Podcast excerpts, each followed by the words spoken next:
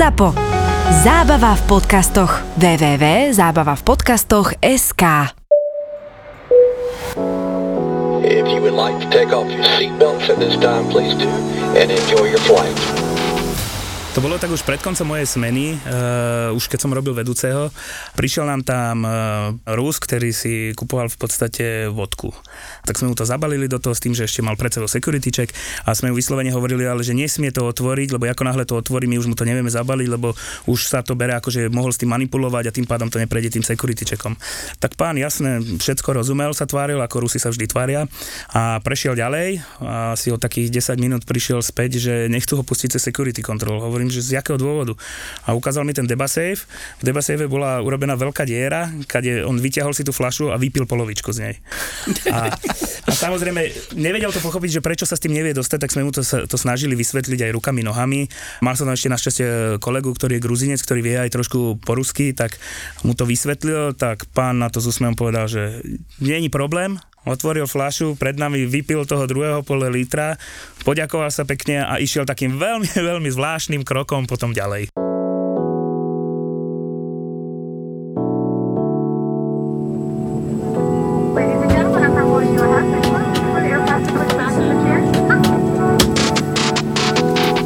Nejaká ukradnutá Nutella, fakt aj toto predávate? Nech sa môžeš natrieť cestou.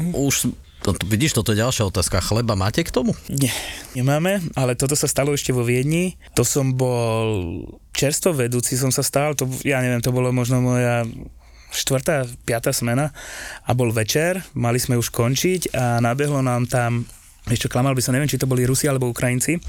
A to bola forma nejakého Erasmu alebo niečo také, že to bola celá trieda, že ich bolo, ja neviem, 25-30 pomaly. A vošli nám do obchodu a už bolo pred záverečnou a kolega už hovoril, že no, že títo nám to ešte chýbali a začali sa tam nejak moc motať a za chvíľu došiel kolega, že videl, že ak si niečo pchajú do ruksaku, ale nevie čo. No a volali sme tomu Chalanovičovi na kamerách, nezdvíhal nás tedy, lebo už bol večer, tak... Už odchádzal. Nie, že odchádzal, on, lebo on má... Zasa treba povedať, že on má týchto pobočiek na starosti, ja neviem, aj 10-15. A sú na to, tuším, dvaja. Tak nezdvíhal, tak hovorím, dobre, zmizli nám veci, teda nevieme presne čo, ja sa mu v ruksaku nemôžem hrábať, hej. Tak sme zavolali políciu, zavrel som obchod s tým... Oni boli vnútri, hej? S tým dotyčným, ktorý kradol, čo sme mali podozrenie, že kradol, tak zavreli sme obchod, ale samozrejme hneď všetci henty jeho spolužiaci alebo kamaráti, že nie, že oni bez neho nejdu. Hovorím, tak môžete počkať. Sme zavreli obchod, oni boli vonku, on bol vnútri, došli policajti, všetko mu vysvetlili, začali mu prehrabávať ruksák. A oni samozrejme mali ísť na lietadlo, hej. A všetci tam čakali, že nikto nešiel na lietadlo, len ten zbytok pasažierov, čo mali iní letieť. No a čakali tam, tak policajti prišli, no začali mu vyhrabávať ruksák. Vyberá, kúka na mňa ten policajt, že určite niečo ukradol, hovorím na 100%. Že tam kolega vám to potvrdí, že videl to. No a za chvíľu mu vybere z váku Nutellu, nejakú, ja neviem, 200 gramov či koľko, za nejaké 4,50. A hovorím, že dobre, hovorím, že to, a on, že no, že teraz, ale že musíme to všetko spísať a tak ďalej, že to nemôže ho len tak pustiť. No a samozrejme, oni zmeškali let kvôli tomu, kvôli Nutelle za 4,50. Všetko sa to spísalo, oni potom odišli a ja ešte s kolegom a s ďalšími sme potom v podstate skončili šichtu a išli sme domov a oni stáli pred letiskom. A ja som si ich nejak nevšimol. A vyšli sme von, sme si zapalili aj s tým kolegom a to bol ten Gruzinec a ten na plnú hubu, že Erik, to sú tí, čo za tú Nutellu za 4,50 neodleteli, vidíš ich? A všetky pohľady na mňa. Sklonil som rýchlo hlavu a ti hovorím... Dofajčil a odchádzal. Nedofajčil, zahodil som cigaretu, tak rýchlo si ma ešte nevidel v aute. Hey, good evening, folks. This is the captain speaking. Welcome on flight 971 to me. If you would like to take off your seatbelts at this time, please do, and enjoy your flight. Poďme spolu lietať.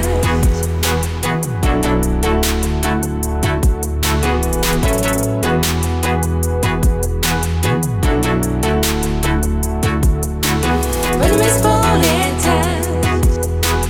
Povedali sme, že podcast o zákulisia leteckej dopravy, k letectvu nepatria len piloti, letušky, mechanici a tak ďalej, ale aj všetci tí, ktorí robia nejakým spôsobom na letisku.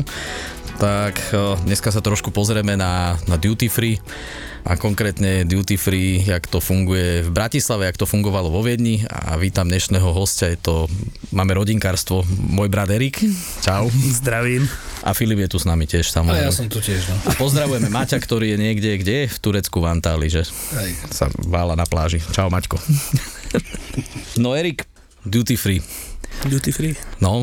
Ja túto robotu robím už teraz 10. rok. Ty tam vidíš vlastne v podstate všetkých, ktorí odlietajú, alebo drvivá väčšina z nich.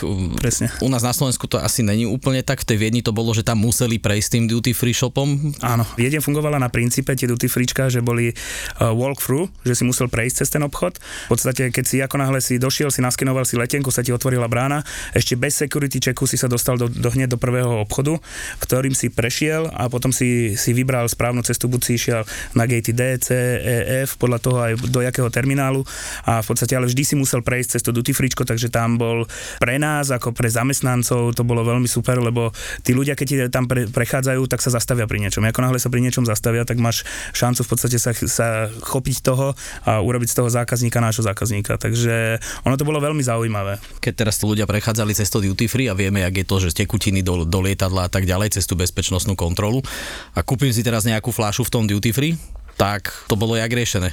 No tým, že ten veľký obchod, v ktorom ja som najviac pracoval, bol ešte pred tým SICom, pred tou security control, tak ono to fungovalo tak, že keď si doniesol vlastné tekutiny, samozrejme pred tou security control si ich musel buď zahodiť, alebo vypiť. Keď si u nás niečo nakúpil, tak to išlo do tých security bagov, teda deba safeov, kde sa to dalo dnu tá tekutina spolu s blokom, ktoré sa zavarilo a v podstate zákazník si to mohol preniesť cez security control, ale samozrejme nesmel byť ten porušený.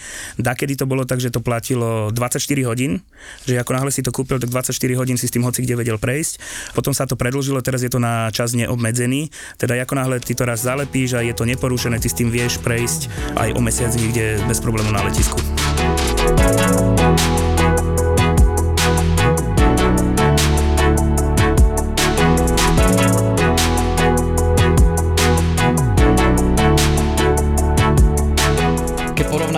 Bratislavu s Viedňou, čo sa týka toho takého neslávneho, že kradli ľudia viac tam alebo viac tu.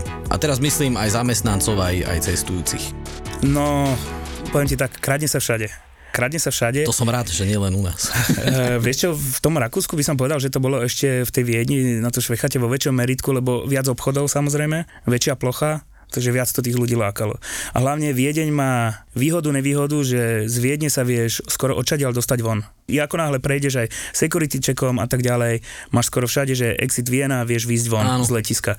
To napríklad v Bratislave není možné. Takže veľakrát sa stalo aj, že nám chodili bandy, ktoré kradli. Dobrá, ak sa dostali dozadu, keď tam ideš na letenku? No kúpil si letenku za 20 eur a prišiel do obchodu, vyčaroval za 400 eur a išiel exitom von. A to zaplatí. Takže to sme mali vyslovene takéto bandy, že ktoré boli zohraté, ktorí prišli 4 a 5 zamestnali 2-3 zamestnancov, ktorí mali akorát to oddelenie na starosti a zatiaľ druhý ti poza chrbtom kradli. Mám aj takú jednu storku, že takú, za ktorú som není moc šťastný, lebo mne priamo pred očami ukradli a nevšimol som si. Ukradli parfém v hodnote 150 eur. Proste stál oproti mne, rozprával sa so mňou, mal ruky za chrbtom a jak mal tie ruky za chrbtom, tak pritom stihol ukradnúť voňavku. A došiel som na to až z kamerových záznamov. V podstate človek, ktorý stojí 2 metre od teba. Ja rozmýšľam, že teraz, keď poletím zase niekde napríklad nejako nízko na kalovku a bude vedľa mňa voľné sedadlo, tak už presne sa mi bude pred očami prehrávať to, že jasné, kúpil si letenku, aby išiel čorkovať. Áno. No a aby som to porovnal s tou Bratislavou, v Bratislave sa tiež doskradne s tým, že musím to tak povedať, bohužiaľ, ľudia sú hlúpi. U nás v Bratislave raz, keď prejdeš security checkom, nedostaneš sa už von. Jediný spôsob, ako sa dostať von z letiska, je zasa security checkom, hej. A to tí ľudia niečo ukradnú a oni si neuvedomia to, že na tom letisku nemajú kam ísť. Do lietadla? No, do lietadla. Vo Viedni som vyťahoval tak z lietadla pasažierov, ktorí ukradli, ktorí mali nejakých 15 okuliári a 2 parfémy. Sme normálne, že z lietadla ich vyťahovali s policajtami, lebo sme mali na to kamerové záznamy, všetko a nám to rýchlo posunuli, sme zavolali policajtov a spolu s policajtmi sme vyťahovali ľudí z lietadla. Veľmi neochotne vystupovali, ale čiže tak. Počkaj, to si na to došiel, že chýbajú ti okuliáre?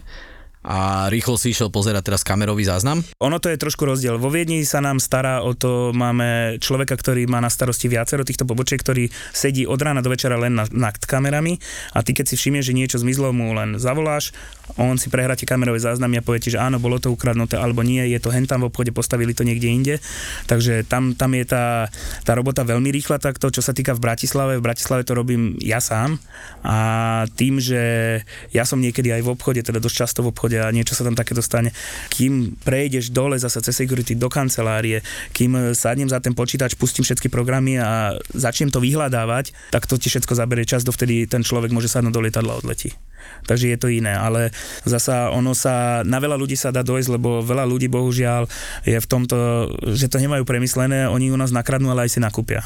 A tým pádom, že si nakúpia, tak ja ho mám na kamere a tým, že nám slovenská legislatíva predpisuje, že my musíme skenovať letenky, aby sa vedelo, že či idú v rámci Európskej únie, mimo Európskej únie, tak ja mám jeho meno a viem si samozrejme aj cez príslušné orgány teraz alebo cez letisko zistiť, kedy ten človek letí späť.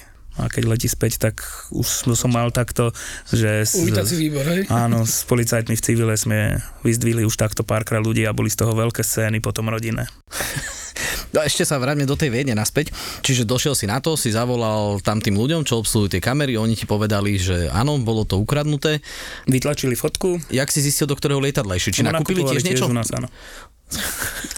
To bolo to, že ono, to je to veľké šťastie, lebo keď tí ľudia nenakupujú u nás, je to veľmi ťažko zistiť. A toto neviem, či chceme hovoriť, nechceme im dávať návod. Nie, akože ten návod im na to ani nedáš, lebo keď niekto niečo chce ukradnúť, ukradne, len ide o to na to, že či na neho dojdeš. My máme momentálne na nejakých 95% odhalených všetkých prípadov, čo sa u nás kradlo. Takže tí ľudia neujdu a hlavne robia to ľudia, ktorí lietajú často. Takže to je o to smutnejšie, že tí ľudia si to vôbec nepremyslia. A v tej Viedni ešte potom si volal políciu, alebo tam máš nejakú... Klapku, na letisku, máš tam klapku, že zavoláš priamo. Klapku, som mal firemný telefón, zdvihol som. Oni totiž to sídlili, polícia sídlila letisková hneď pod nami. Jak bol obchod, šatne, tak hneď kúsok pod nami. Takže ja keď som tam zavolal, oni v priebehu, ja neviem, 2-3 minút, 5 minút maximálne stali u nás v obchode a išli sme k lietadlu. Takže tam to nebol problém. V Bratislave je to ešte jednoduchšie, lebo tí policajti sa tam je malé a tí policajti sa tam motajú stále. Či sú to chalani z pyrotechniky, či sú to normálne pasováci alebo tak ďalej, tí policajti sú tam všade. Takže tam není problém. A hlavne, ak hovoríš, v Bratislave menšie letisko, nemá kam ujsť, jedine kam sa schová je návecko, odkiaľ raz musí ísť. Počkaj, raz mám šichty. Je dosť smutné, keď ťa vytiahnu z lietadla ešte prvnež si odletel.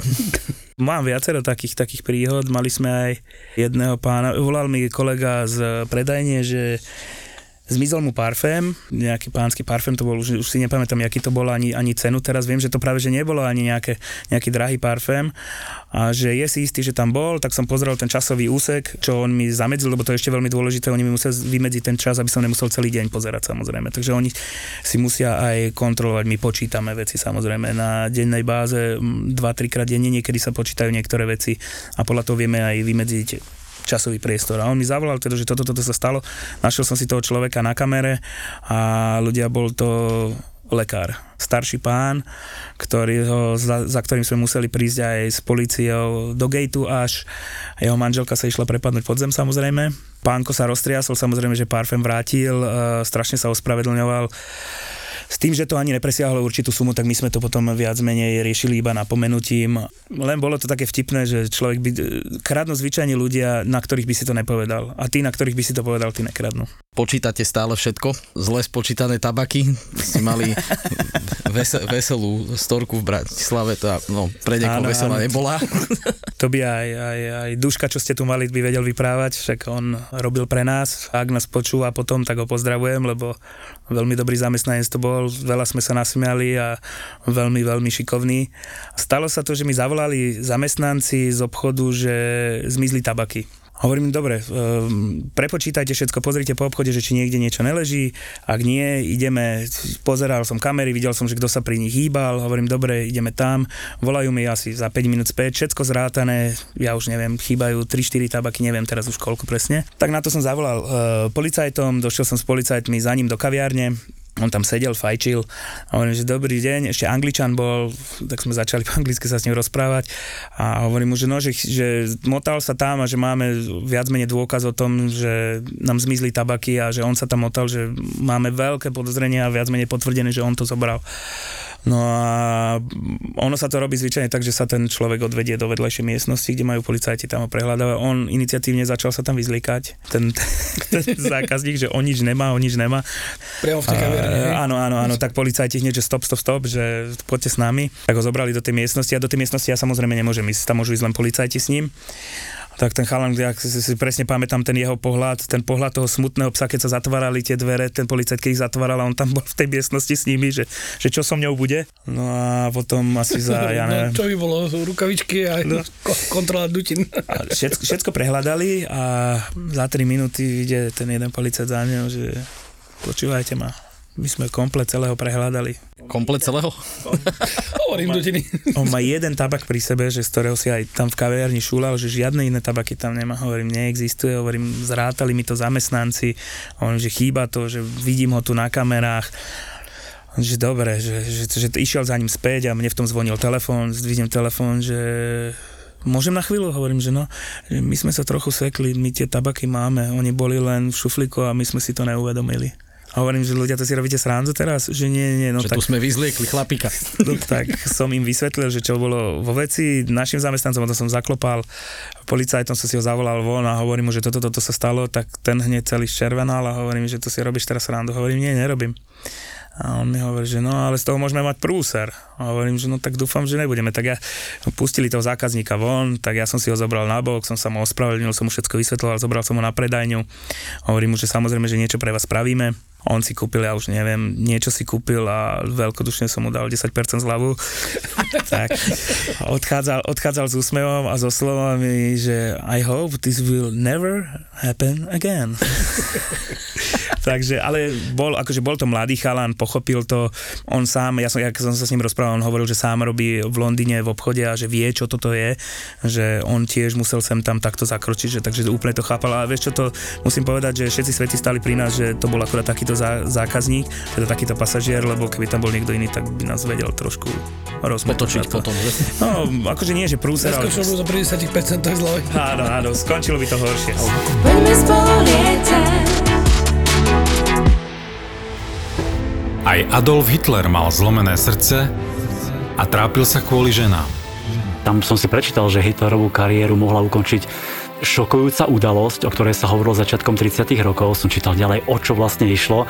A vlastne vtedy, že Hitler začal čoraz viac hovoriť o manželstve, túžil po žene, ktorú si nevedel nájsť, nemal na ňu šťastie a Goebbels ňom povedal, že je na ženy príliš mäkký a doteraz sa mu to nepodarilo. No ono to bola tá milostná aféra z jeho netierou, Geli Raubal, ktorá nakoniec potom spáchala samovraždu. Rozhovory zo zákulisia kníh. Podcast o knihách a čítaní s Milanom Bunom. Aké nové knihy práve vyšli a ktorú sa oplatí kúpiť ako darček sa dozviete jedine v podcaste Knižný kompas. Link na Knižný kompas na Spotify sme vám nechali v popise tejto epizódy. Stačí jeden klik a ocitnete sa vo svete kníh. IKAR predstavuje podcast Knižný kompas. Ešte sa vráťme k tej Viedni naspäť. Tam, keď si išiel na pracovisko, si prišiel z Bratislavy, odparkoval si niekde auto a predpokladám, že jak zamestnanci, tiež si musel prechádzať asi tým security checkom. A teraz otázka, ty si nemusel prejsť napríklad, aj keď si robil v tom prednom obchode, ktorý bol ešte pred tým security, alebo len keď si išiel dozadu? Nie. Keď som robil v tom veľkom obchode, ktorý bol v podstate pred security checkom, tak môj deň vyzeral tak, že došiel som tam, zaparkoval som, samozrejme úplne posledné parkovisko vo Viedni, ktoré sme mali ako zamestnanci, takže 10 minút si šlapal na letisko, takže keď pršalo alebo bolo také príjemné počasie, takže to bolo ideálne, že už si išiel v uniforme, kým si prišiel na to letisko, už si bol samozrejme mokrý.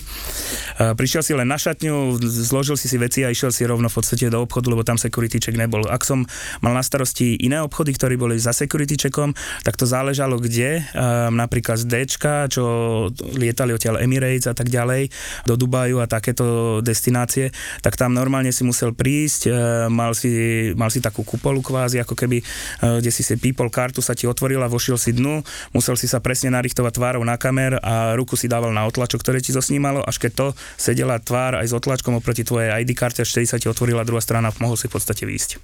A potom si ešte išiel aj tak na tú prehliadku, hej? Tutok nie, ale keď som chcel ísť ďalej do terminálov ako E1, E3, ktoré boli, akože, kde tam boli tiež také obrovské obchody, tak tam už si normálne musel prejsť klasickým security checkom, kde si musel vyložiť všetky veci, samozrejme do bedničky, ktoré prešli cez rentgen, ty si prešiel samozrejme cez rám a na konci, ak si nepípal, tak nič, ak si pípal, tak ťa skontrolovali. A to si chodil normálne medzi ľudí, alebo ste mali zvlášť niekde svoj? No, chodili sme medzi ľudí, lebo... Privátny entrance? Nie, ja narážam na to, že vieš, keď je tam veľa ľudí a je tam komplet celá plná, všetky tie security checky sú plné a ty ideš do roboty a teraz tam hodinu čakáš. Čakáš v hadíku. Alebo máš jak business class, vieš, že ideš do priority. No ono v podstate, bola taká jedna linka, kde sa dalo v podstate prejsť, čo by malo byť pre zamestnancov, ale za tých 5 rokov, čo som tam robil, som ju ani raz nevidel otvorenú. Takže bola, ale nevyužívala sa, my sme chodili normálne medzi pasažiermi a s tým, že keď si meškal do roboty alebo tak stačilo ukázať preukaz, že som zamestnanec a predbehol si sa dopredu, samozrejme, keby ľudia vedeli vraždiť pohľadom, tak ťa tam rozoberú, lebo oni sa takisto ponáhľali, ale tak tí sekuritáci, čo tam boli a tí chalani, čo robili na tom síku, tak samozrejme nás brali prednostne. Tam sa ťahali, tam si robil deň, noc, to ste tam boli podelení, že? Tam... No, idem v noci na lieta. Lieta, ale do určitej hodiny. Do určitej hodiny. Ono to bolo zvyčajne do nejakej 3:00 rána, tuším to bolo. Najneskôr, čo išli lety, išli tuším o 4:00 a potom sa to zavrelo a otváralo sa zase o nejakej 6:00 alebo 7:00 ráno. Ono tam v podstate to obdobie, kedy obchody boli zatvorené, bolo minimálne, boli nejaké 2 hodiny, možno 3 hodiny. To ste mali na cik pauzu. No, kvázi, hej, presne. Teraz si mi nahral na tú cik pauzu, že teraz dáš si pauzu v tej Viedni, chceš si ísť, ja neviem, zapáliť, tam si kde ideš zapáliť? Ideš tam do tých smradlavých fajčiarní alebo ideš niekde, máš možnosť ísť niekde von. Teda ty máš možnosť ísť vlastne von, len potom musíš zase pre všetkými tými prehliadkami. No tým, že ja som hlavne pôsobil zo začiatku v tom veľkom obchode, kde ten security check bol až za ním, tak ja som nemal problém vybehnúť z obchodu von, pre terminál si zapáliť napríklad, keď som chcel ísť. Potom, keď mi k tomu pribudli ďalšie obchody, tak už som sa hýbal tak viac menej po termináli, že už menej v tom veľkom obchode.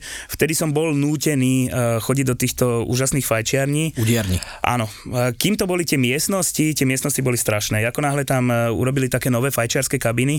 To už bolo lepšie, len tá kapacita bola nejak 4-5 ľudí a si tam došiel a tam bolo natlačených 20 Číňanov a 4 Rusi, ktorí tam fajčili ešte doutníky, takže vieš si predstaviť, že došiel si tam, nadýchol si zo zhlboka a už si dofajčil a išiel si zasa späť. Ušetril si čas aj peniaze. Presne. Ale ináč, keď si za security control robil, tak málo kedy sme chodili von, lebo to ti zabralo moc veľa času na to, aby si išiel zapaliť a zasa sa vrátil späť. Ty si potreboval ten čas efektívne využiť, lebo si mal len krátku prestávku, ktorú si rozdelil na viacero časti, aby si teda aspoň ja ako tuší fajčiar, aby som si vedeli viackrát zapáliť. A predpokladám, že vám tam chodili nielen teda pasažieri, ale že nakupovali asi aj piloti, stevardi a tak ďalej, nie? Nakupovali u nás, ale vo Viedni to je vyriešené zamestnanci celkovo, či sú to už z aerolíny, alebo či sú to zamestnanci letiska a tak ďalej, mohli nakupovať v obchode, ale neboli zvýhodnení. Ak chceli zvýhodnenie nakupovať, že s nejakou zľavou, tak museli ísť. Viedeň má zvlášť, hneď vedľa letiska je Office Park sa to volá a tam je crew shop. To je vyslovenie, že pre crew members, pre zamestnancov letiska a tak ďalej, ktorí tam mali nejaké percentuálne výhody samozrejme. Ale stalo sa, že nakupovali je normálne v obchodoch, keď sa ponáhľali. Lebo krúšok bol napríklad otvorený, tuším, len od nejakej 8 rána do nejakej 4 po obede, takže oni keď leteli večer, tak sa tam nevedeli dostať. V Bratislave, keď ideš vlastne, tak už musíš chodiť cez kontrolu. Áno, v Bratislave sa ináč nedá. Dokonca teraz je to koľko? 4 mesiace dozadu, 5 mesiacov, čo nám vymenili komplet skenery tam. Tým sa veľmi rád chválim, lebo máme novšie a modernejšie skenery, než sú vo Viedni. Takže čo už aj same bedničky podávajú, neviem čo všetko. Je to o dosť rýchlejšie, lebo tí zamestnanci nemusia posúvať tie bedničky, žiadne takéto veci. Je to v podstate plno automatické. Takže je to... Ale ty máš kanceláriu v Bratislave inde, jak je obchod, čiže ty keď ideš z obchodu do kanclu a z kanclu do obchodu musíš behať cez ten security check? Áno, po každé, to je tak... Trikrát denne si odstojíš hodinu. Našťastie nie, ale tak to...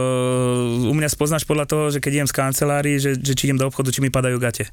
Lebo ja si vždy už dole dávam opasok v kancelárii, aby som to hore nemusel všetko. Hodinky takto zložím. No a podľa toho to spoznáš, že ja keď idem a pridržiavam si gate sem tam, tak to idem zvyčajne do obchodu.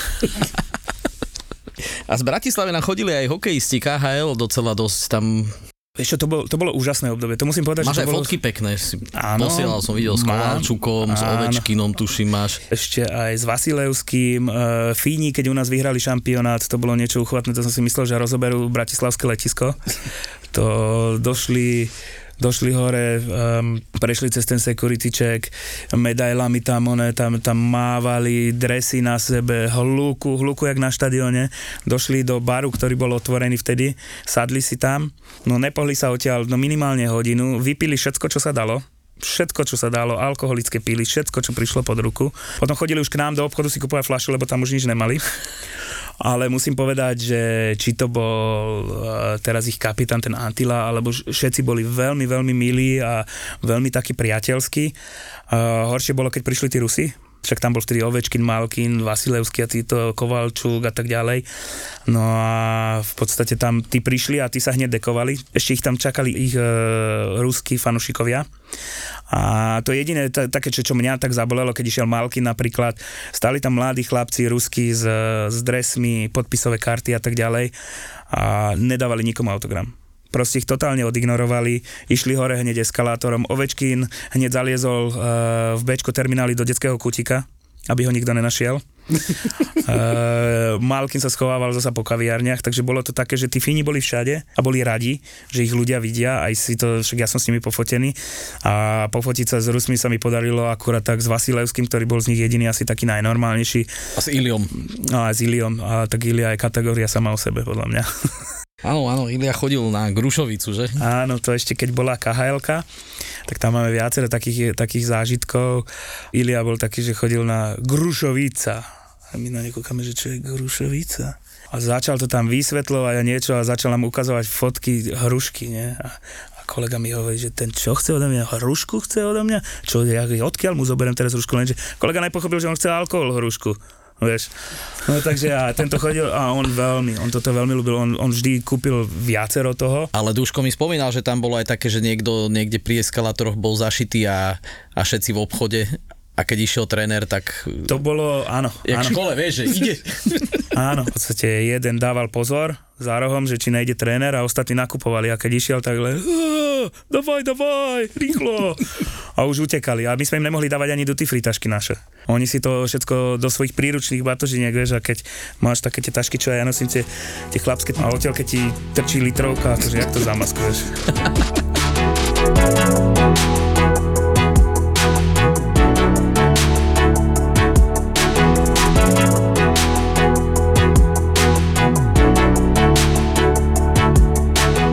Filipom spomenieme náš Instagram a našu súťaž, ktorú chystáme pre ľudí. Stále viac a viac ľudí píše a zaujíma sa o to, že či by vedel v podstate civil bez výcviku pristáť dopravné lietadlo na základe nejakých len pokynov cez rádio. Tak sme vymysleli takú vec, že by sme zapojili niekoho z poslucháčov. Bude súťaž na našom Instagrame. Poprosíme, aby ľudia sledovali náš Instagram. Poďme spolu lietať _podcast. Tí, čo sa zapoja do tej súťaže, bude tam nejaká otázka, tak poprosíme, aby sa zapojili tí, ktorí budú môcť ten menovaný dátum a čas prísť do Bratislavy, lebo ten, kto to vyhrá, pôjde s nami na simulátor, bude mať možnosť si to vyskúšať pod vedením pilota, že či to bude vedieť pristať a potom si ho trošku pospovedáme na našom castingovom gauči. Tak, v našom podcaste. Teda počkaj, to je Milanov gauč. Na Milanovom gauči, presne tak. Čiže treba sledovať, bude to pre jedného z vás, bude mať zadarmo zážitok na simulátore a bude si môcť vyskúšať, že či to teda zvládne a potom môže ľuďom porozprávať o tom, aké je to ľahké alebo ťažké, náročné, uvidíme. A znalosť angličtiny bola ešte fajn, aspoň nejaká taká základná. Naspäť na duty free, na nakupovanie. Ty si sa vlámal aj spolu s Duškom do vlastného obchodu tuto v Bratislave, že? Áno, to bola taká veľmi krásna príhoda. Ja neviem, 3 hodiny ráno, tuším, boli... Ležal som, spal som samozrejme, len som niečo... Počul, že mi zvoní firemný telefón dole, tak som zbehol dole, zdvihol som telefón a Dušan mi akorát volal. Erik, prúser. Že jaký prúser? No máme ísť otvárať za pol hodinu linku a my sa nevieme dostať do obchodu, že bol nejaký výpadok elektriny a prestali fungovať elektrické mreže. Tam sú spúšťacie mreže normálne, na tej predajni je ich tam 5 kusov a ani jedny nefungovali. A najlepšie na tom bolo, hovorím, však dobre, však vedie, zavolaj elektrikárom a tak ďalej, ne? Že keď bol výpadok prúdu a tak a volá mi za chvíľu späť, no Takže prúser sa zväčšil. Že sa zväčšil. No, bol výpadok elektriny, vyhodilo poistky. Jaže, no a kde je problém? Poistky sú vnútri v obchode. A hovorím, prosím, že áno, poistky sú vnútri v obchode a nedá sa kto, hovorím, až ak musia ma nejak, ako sa tam dostanú. No, že vieš, že tie mreže by sa mali dať nadvihnúť, ale že viac menej, že budeme musieť nejako počkať, že keď máš na ďalší deň dojde elektrikár, v podstate, ktorý cez nejakú hlavnú rozvodnú skrinku to vie nejako nahodiť, či čo. No, ale tak samozrejme, do ti dojde o 3. o 4. ráno tam nikto, tak som sadol do auta, hovorím Dušanovi, hovorím, dobre, vydrž, idem tam. Berem pajser, idem do roboty. Tak. A to dokonca tuším, on robil vtedy ešte aj s Jankou.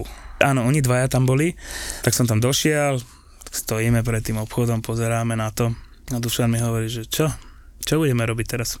Hovorím, pozri, túto z boku vedľa tých mreží, my tam máme takú sklenenú výplň. A ona vyzerá byť dosť hrubá. A ona ide asi do výšky, ja neviem, 2 metre. Hovorím Dušanovi, však pozri, však tu keď sa postavím na zábradle, chytím sa toho skla, že tam sa prestrčím. On Dušan, že ty možno, kúkol na mňa, ty možno, hej? Ja určite nie. Duško, vieme, hej, opisoval sa nám v podcaste. Tak ja som sa postavil na to zábradle, chytil som to sklo a ako náhle som sa chytil toho skla a som ho zaťažil, tak puklo v strede. Hovorím, dobre, tady to teda nemôžeme ísť, hej? Lebo samozrejme, kebyže ho rozbijeme, tak hocikto nám viesť do obchodu potom. Tak sme rozmýšľali a ja hovorím Dušanovi, však počúvam, a však obidvaja sme statní. Hovorím, však chyťme tie mreže a nadvihneme ich. A Janka sa bude plaziť, ne? Hovorí mi Dušan, že asi si istý. Hovorím, že tak nejsom si istý, ale čo iné nám ostáva, potrebujeme otvoriť. Už tam boli ľudia? Nie, ešte neboli. Škoda. Tak sme to začali sme to pomaly nadvihovať. A ono sa to nadvihnúť dalo, len problém bol to, že ono to má kvázi ten spätný chod, ty keď to dvihneš, tak ono to automaticky ide zasa dole. A Janka nebola schopná držať tie mreže, Dušan nebol sám schopný udržať tie mreže, lebo oni sú dosť veľké. Tak som rýchlo bežal dole, k oným technikom som si požičal rebrík. S Dušanom sme s tým rebríkom si išiel cez ten security check? Hej. Aj si ho musel poslať cez ten ony? Nie, na to je zvlášť rengen vedľa. Dobre. Na také väčšie nadrozmerné veci. Idem s rebríkom do odletovej hale. No, a v podstate sme to nadvihli a ona tam zašprajcovala ten rebrík pod tým. No ja som sa preplazil. Ja, že ste žrebovali, že kto ide pod gilotínu teraz. Vieš čo, nie. Ja som si povedal, že tak nech to dochráme radšej mňa, lebo oni potrebujú robiť, ja pri najhoršom ostanem na penke. No, ale nie, takže preliezol som tam ja, lebo som to vyhodnotil, že Duško by sa tam možno zasekol pod tým.